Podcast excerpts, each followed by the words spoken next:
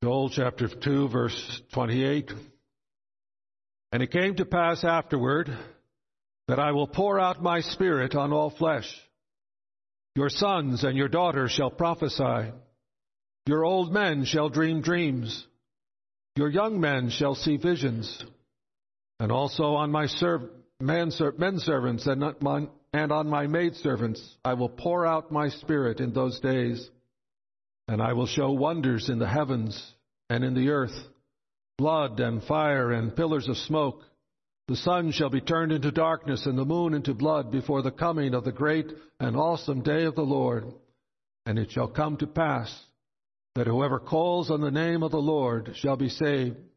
For in Mount Zion and in Jerusalem there shall be deliverance, as the Lord has said among the remnant whom the Lord calls.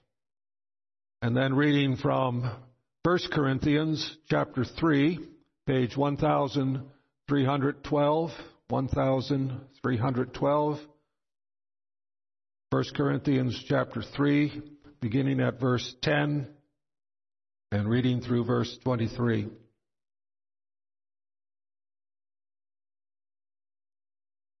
According to the grace of God which was given to me as a wise master builder, I have laid the foundation, and another builds on it. But let each one take heed how he builds on it.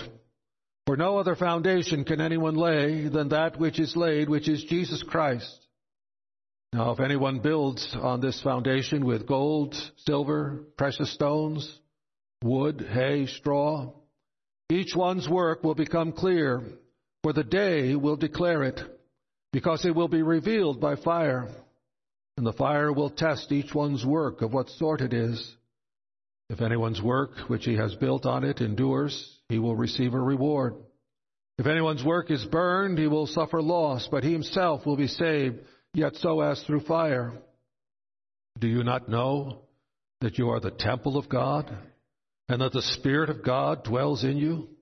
If anyone defiles the temple of God, God will destroy him, for the temple of God is holy which temple you are.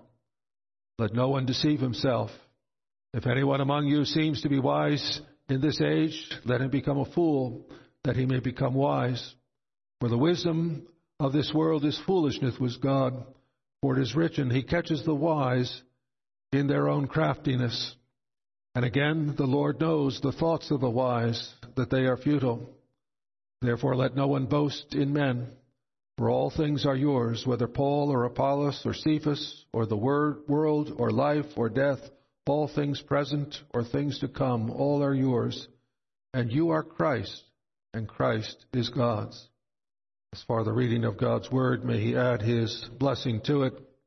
In conjunction with it, I invite you to look at page 880 in the back of the Psalter hymnal, the red Psalter hymnal, Lord's Day 20 of the Heidelberg Catechism.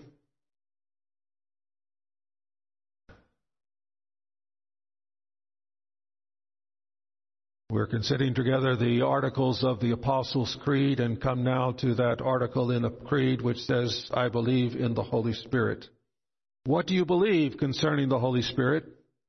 First, that the Spirit, which the Father and with the Father and the Son, is eternal God. Second, that he has given to me, so that through true faith he makes me share in Christ and all his benefits, comforts me, and will remain with me forever.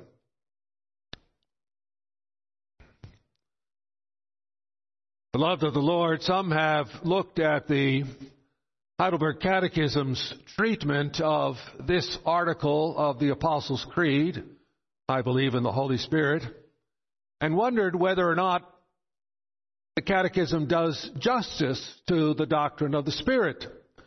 There's one question and one answer concerning, I believe in the Holy Spirit. Isn't there a lot more that we ought to say than just what this one answer has? Well, a careful examination of the Heidelberg Catechism will reveal that there are uh, 36 references to the Holy Spirit in 31 different question and answers. So this isn't the only, the only place where the Holy Spirit is dealt with.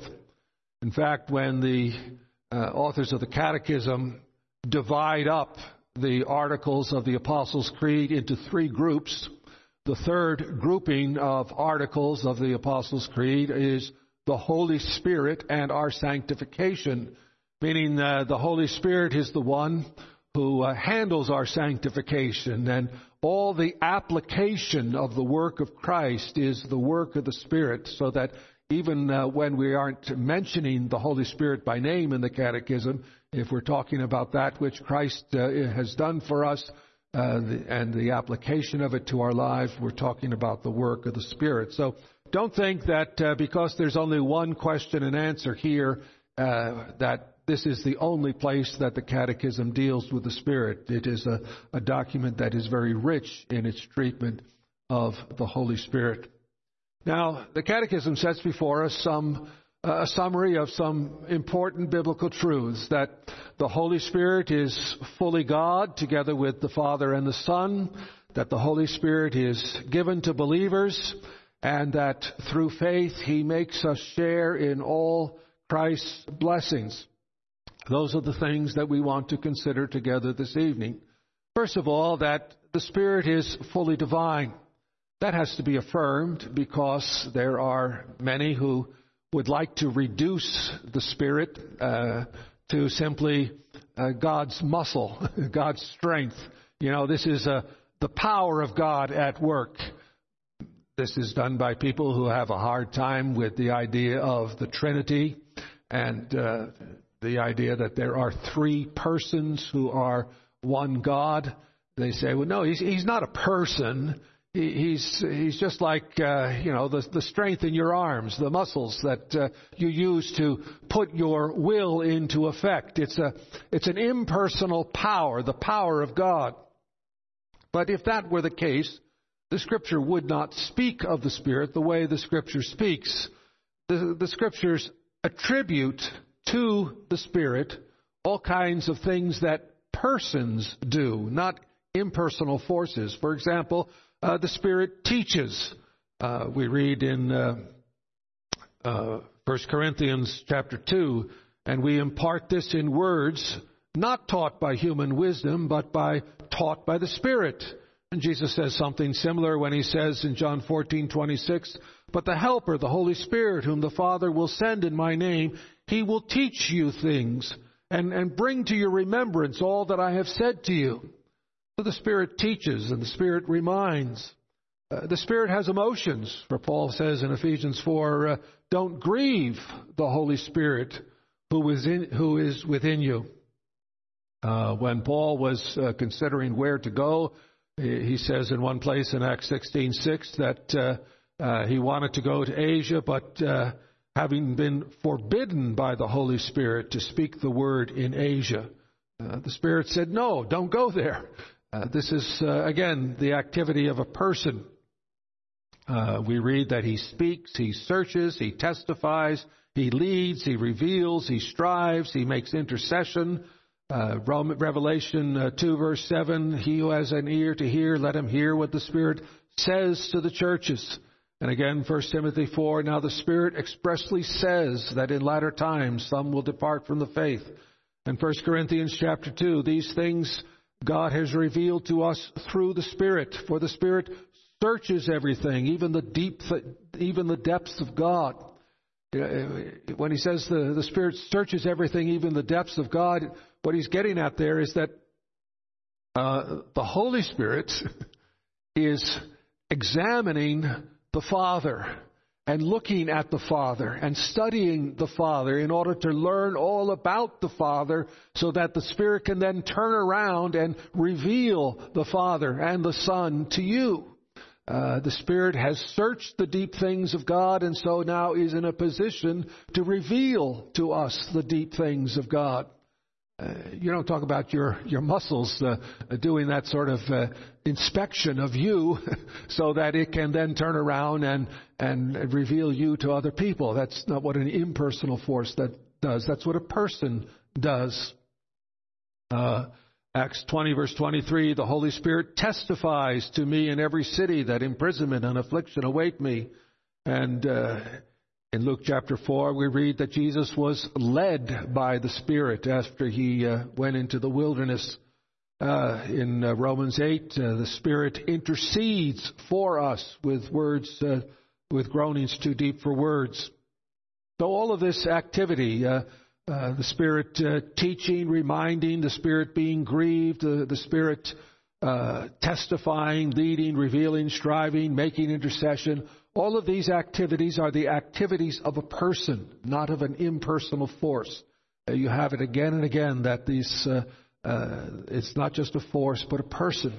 But not just any person, a divine person, because he's given divine names. He is uh, God's Spirit. He is the Holy Spirit. He is the Spirit of the Lord. And wherever the Spirit is, God is there. When uh, Ananias and Sapphira uh, lied to the Apostle Peter, uh, he said, uh, You have lied to God. And then in the next sentence, he says, You have lied to the Holy Spirit. Uh, in lying to God, you have lied to the Spirit as well, because the Spirit is God. Uh, when Jesus promised the Holy to come back to his his disciples, he says, "We will come, we will come to him, that is to the believer, and make our home with him." And how does God come to us and make his home with us? Well, in that context, he says, I will give you the helper, the, the Spirit. I will give you the Spirit of God. And by the Spirit of God, the Father and the Son come and make their home within us. Uh, in uh, the Bible, we see that the Spirit is also involved in the work of uh, creation. Uh, Psalm 140, verse 30 says, When you send forth your Spirit, they are created, and you renew the face of the ground. And so this is not just a force uh, from God, but a real divine person. It is God Himself. But when we emphasize the, the fact that the Spirit is a person, we shouldn't think of Him as being totally independent of the other two persons of the Trinity. Uh, we have to see them always as working together, as being one in essence. That's uh, important because uh, oftentimes people will try to claim the leading of the Spirit contrary to the Word of God. God says one thing in the Bible, and then somebody comes along and says, Well, I prayed for the leading of the Spirit, and, and this is what I came up with. Yeah, it's, it, it doesn't agree with the Word of God, but the Spirit is leading me. I uh, sadly had the uh, experience of being in a a synod many uh, many decades ago, a synod where uh, there was much prayer for the leading of the Spirit, and then the the decision that uh, uh women could be exercise uh, leadership roles in the church, even though two synods earlier the, same denomination had said that male headship should govern the offices of the church, and so all of a sudden the Spirit was not only contradicting the Bible, but contradicting a synod uh, just two years earlier. Uh, it, was uh, a sad thing to see, but, but people get carried away with this uh, leading of the Spirit to, you know, whatever I feel. it can't be wrong if it feels so right, as one singer sang many decades ago. they want to be led by the Spirit. Uh, we also need to be aware that uh, some branches of Christendom uh, say that we could have uh, access to the Father through the Spirit apart from Christ. Now, by the way, when I use the word Christendom, I'm talking very broadly. Anyone who would claim the name of Christ, even though you or I might not want to uh, think, uh, might not agree that they deserve the name of Christ, but anyone who would claim it for themselves, I would include in, in Christendom. And uh, so I use that word to be sort of all inclusive of anything that uh, is associated with the name of Christ, any uh, church of any denomination whatsoever, however heretical they might be. They think they're a church, and so they're part of Christendom. Uh, there are parts of Christendom that that that do isolate the Spirit uh, in terms of uh, access to the Father. You find that uh, in Eastern Orthodoxy, and you find it in some, not all, thankfully, but some forms of Pentecostalism. And it often comes to expression in contemporary Christian music and so forth, where uh, it's all about the Spirit and the Spirit bringing me to God, and uh, uh, I have an experience of God through the Spirit. And there's no reference to the fact that that we're to approach God through Christ, and that the Scriptures teach that what the Spirit does is is bring Christ to us. Uh, as we say in the baptismal form, he, he makes real in our lives the work of Christ so that uh, we come to the Father through Christ because the Spirit has opened our eyes to the need to come to God the Father through uh, God the Son. But uh, you often have this kind of mysticism in Eastern Orthodoxy and in some forms of Pentecostalism that you need to uh, be on guard against. And you may wonder why am I warning you against uh, Eastern Orthodoxy? Well, right now in the United States there is an Eastern Orthodox uh, priest who began his clerical career as a United Reformed minister. Uh, he, he, was uh, later deposed and excommunicated, but uh, he is now an active uh, priest in the Eastern Orthodox Church. So there are some who are drawn to that, and we need to be on guard against the errors that are evident there. Well, the Spirit is a divine person, one person like the person of the Father and the Son, united together in the work that they do. And the Catechism says he is given to believers. He is given to believers. The personal indwelling of the Holy Spirit is the the great blessing of the New Testament church, something not experienced uh, in the Old Testament. In the Old Testament, the Holy Spirit was very active. Uh, the Holy Spirit was active in giving people new hearts and giving them the gift of faith and in giving them gifts. Uh, I, I, picture the, the Holy Spirit, so to speak, in my mind as a, as a heart surgeon and uh, as a, a nutritional expert uh, ministering to the saints in the Old Testament, and also one who equipped them, like a, a teacher equips you for your calling in life. You may go to a, a, technical school or to a college and study for a particular career, you have one teacher who stands out as the one who gives you what you need to do what God has called you to do. Well, the Holy Spirit is that that heart surgeon who gives us the new heart and a new spirit, uh, takes out the stony hard heart, gives us the soft malleable heart and, and the gift of faith, and then he strengthens us for the work that we are called to do. He gives us gifts. Uh, he gave uh, Bezaleel and Aholiab, uh, Aholiab the uh, skills that they needed in order to build the tabernacle. He gave Samson his strength. He gave Solomon his wisdom. He gave the prophets the right words to uh, to write down on the uh, uh, scriptures that he inspired. He was there uh, to uh, work on the people, to work in the people, but God didn't take up residence in their bodies. He did take up residence in their midst, in the tabernacle and in the temple. But there were curtains and there were walls separating them, and they couldn't get close. But now something has happened. Something special has happened. God has poured out His Spirit on the church and the, the, the, Spirit takes residence in us. And as we read from 1 Corinthians chapter 3, do you not know that you are God's temple and that God's Spirit dwells in you? God's temple is holy and you are that temple. Now in 1 Corinthians uh, 3, the text that I read to you, Paul is using the word you in the plural and talking to the whole church. You, the church, are the temple. But in other passages, he, he speaks in you in the singular. So it is both. It's both you plural and you singular are temples of the Holy Spirit. Uh, he prays in Ephesians chapter 3 that Christ may dwell in your hearts through faith. And in uh, 1 Corinthians 6:19, or do you not know that your body is the temple of the Holy Spirit within you, whom you have from God. And again, Galatians 4, verse 6.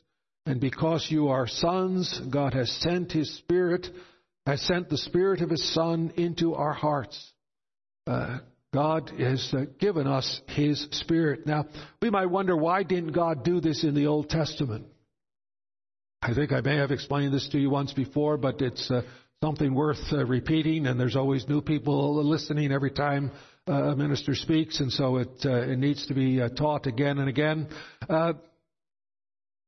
In John chapter seven, uh, verse thirty-nine, it says, "The Holy Spirit was not yet given, because Jesus had not yet been glorified." This giving of the Spirit to believers to take residence in us individually and corporately had not happened because Jesus had not yet been glorified. What that's referring to especially is the, the human nature of Jesus Christ. God became a man in the person of his Son, Jesus Christ, one who is fully human as well as being fully divine. Well, when Christ uh, was raised from the dead and ascended to the Father, his human nature was glorified. The first human being ever to be glorified. Uh, before, uh, when Adam and Eve were created, even before they were sinned, they were in a, a testing mode, so to speak. God was testing them. Had they passed the test, they would have been glorified, but they, they hadn't been glorified. Now, the first human being is glorified. And because that, that human being, Jesus, is glorified, the Father can come to him in in a closer way than God has ever been able to come to any other human being. God, by His Spirit, indwelt the human nature of Jesus. And lo and behold, because you are united to Christ by faith, everything that Christ receives, you are worthy of receiving as well. Even though you're not glorified, because you're united by faith to one who is glorified, because he now is the head of the church and you are members of his body, you can receive the Spirit. So when, when he receives the Spirit, then he can pour out the Spirit on the church. And we receive the Spirit in this new and powerful way and become temples of the Holy Spirit. And of course, Paul uh, says there comes responsibility with that gift. You have to honor God with your body. The way you treat your body is important. Things like uh, uh, nutrition and rest and exercise and regular medical checkups and, and being good stewards of your health and not using your body for sinful purposes, not uh, getting drunk, be not filled with wine, but be filled with the Spirit, you know. Uh, these are all the responsibilities that come with being temples of the living God. A glorious gift has been poured out to us. Well, this brings us to the third thing that the Catechism mentions, and that is that through faith, uh, He makes us share in all His blessings. We've talked about this one blessing, but all His blessings uh, uh, come to us uh, through the Spirit's work in our lives. Again, as we uh, mentioned earlier, uh, the Spirit makes real in our lives the work of Jesus Christ. Uh, he creates faith, He washes, He renews, He enables us to persevere, He gives us gifts for service in the church, every one of you. Uh, you don't have to be elected to an office in the church to serve the congregation. Every member of the church has been given gifts and abilities from the Spirit to serve one another and to build each other up. And uh, so uh, these these treasures and gifts come to us from Christ uh, through the Spirit. Without the Spirit, we're deaf and blind to the gospel. We're blinded to our sin and guilt, and the, the gospel appears as foolishness, but the Holy Spirit opens our eyes and our hearts, and uh, when we hear the word, we, uh, we rely upon the Spirit to do that, and uh, ministers like myself have to be careful not to try to manipulate people through emotions. That's you know, a lot of preachers uh, think, uh, well, Christ did his part, and now everything up is up to you, and you have to make a decision. And they they minimize the work of the Spirit in applying the work of grace, and and so ministers become salesmen and emotional manipulators who try to uh, get to you to. Uh, get all teary when you hear a, a moving testimonial and some uh, soft music, and then they have an altar call, and uh, people are emotionally stirred and they come forward and they make a decision, but it's all emotion. It's it's not the work of the Spirit. It's not true faith. And so we, we need to simply follow God's direction, preach the word, and let the Spirit do His word. Uh, God uh, makes uh, His presence uh, felt in our lives. Jesus says, Peace I leave with you, my peace I give to you, not as the angels give, give I unto you. Let not your hearts be troubled, neither let them be afraid. Uh, Paul also writes, uh, through him we have obtained access by faith into this grace in which we stand, and we rejoice in the hope of the glory of God. Uh, we have comfort, we have joy, because the Spirit is at work within us, applying the work of Christ. And this is uh, a major part of the Christian life, uh, that we are built up and strengthened through the work of the Spirit. Uh, the Spirit has been uh, given to you. You've been sealed with the Spirit in baptism. Uh, you've tasted the good gifts of the Spirit when you hear the Bible, when you uh, partake of the sacraments, of the bread and the wine and so forth. You're, you're tasting the Spirit's work. You taste the Spirit's work when you also uh, uh, eat up His Word and drink up His Word, whatever. Uh, this is God's Spirit at work in our midst, and we must be careful not to grieve the Spirit and not to uh, deny the Spirit. The author of Hebrews says, uh, Don't be like those uh, who are described there in Hebrews uh, 6, uh, for it is impossible in the case of those who have once been enlightened, who have tasted the heavenly gift and have shared the Holy Spirit and tasted the goodness of the Word of God and the power of the age to come and then have fallen away to restore them again to repentance, since they are crucifying once again the Son of God to their own harm and holding him up to contempt. He's warning that, that there are people who have tasted of the Holy Spirit, you know, uh, they have uh, been enlightened and uh, shared in the Holy Spirit. They've, they've tasted heavenly gifts and shared in the Spirit, and, and they'll be lost if they harden their hearts against this. They'll be, uh, he goes on to say, like, like soil upon which it rains. And the rain comes as a, as a showers of blessing upon the soil, but all the soil brings up is briars and thorns. It doesn't bring forth a, a good crop. And uh, of course, what he's referring to here is he's, he's, referring to the Israelites who came out of Egypt. They were baptized in the sea and in the cloud, and they they uh, ate the manna from heaven and they drank the water from the rock who was Christ. They, they tasted of the Holy Spirit. They heard the gospel. The gospel was preached to them, but they didn't believe it. And so God was not pleased with most of them and uh, they perished in the wilderness. And we're, we're warned the same way. If you have been brought up in the church, if you have if you have been brought up in a covenant family, if you have been sealed with the Spirit in baptism, uh, and uh, tasted the heavenly gifts by simply listening to the gospel, and you harden your heart against it, you are in grave danger of sinning against the Holy Spirit, and and for which there is uh, no hope. Uh, we uh, we have a glorious gift, but then we have a responsibility to respond humbly with gratitude and with faith. Believe the promise and pray for strength to persevere, strength uh, as he has promised to give. There is a wonderful promise in Luke chapter 11, verse 13. It, uh, it reads like this If you then, though you are evil, know how to give good gifts to your children, how much more will your Father in heaven give the Holy Spirit to those who ask him? Now, some people look at that and say, well, unbelievers aren't going to ask for the Holy Spirit. What's that all about? Well, he's not speaking to unbelievers. He's speaking to those who have already been born again of the Spirit, saying, Ask for the gifts of the Spirit. You know, Paul says, Seek the higher gifts. Uh, and uh, uh, he says, I pray that you might know that, that uh, uh, incomparable power, that inestimable power for us who believe uh, he, there's, there's so much more that is available that we don't utilize, that we don't pray for.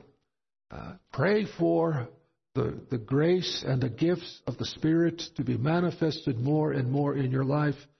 And then use the means that the Spirit uses, which is prayer and scripture and worship and Christian fellowship and Christian service.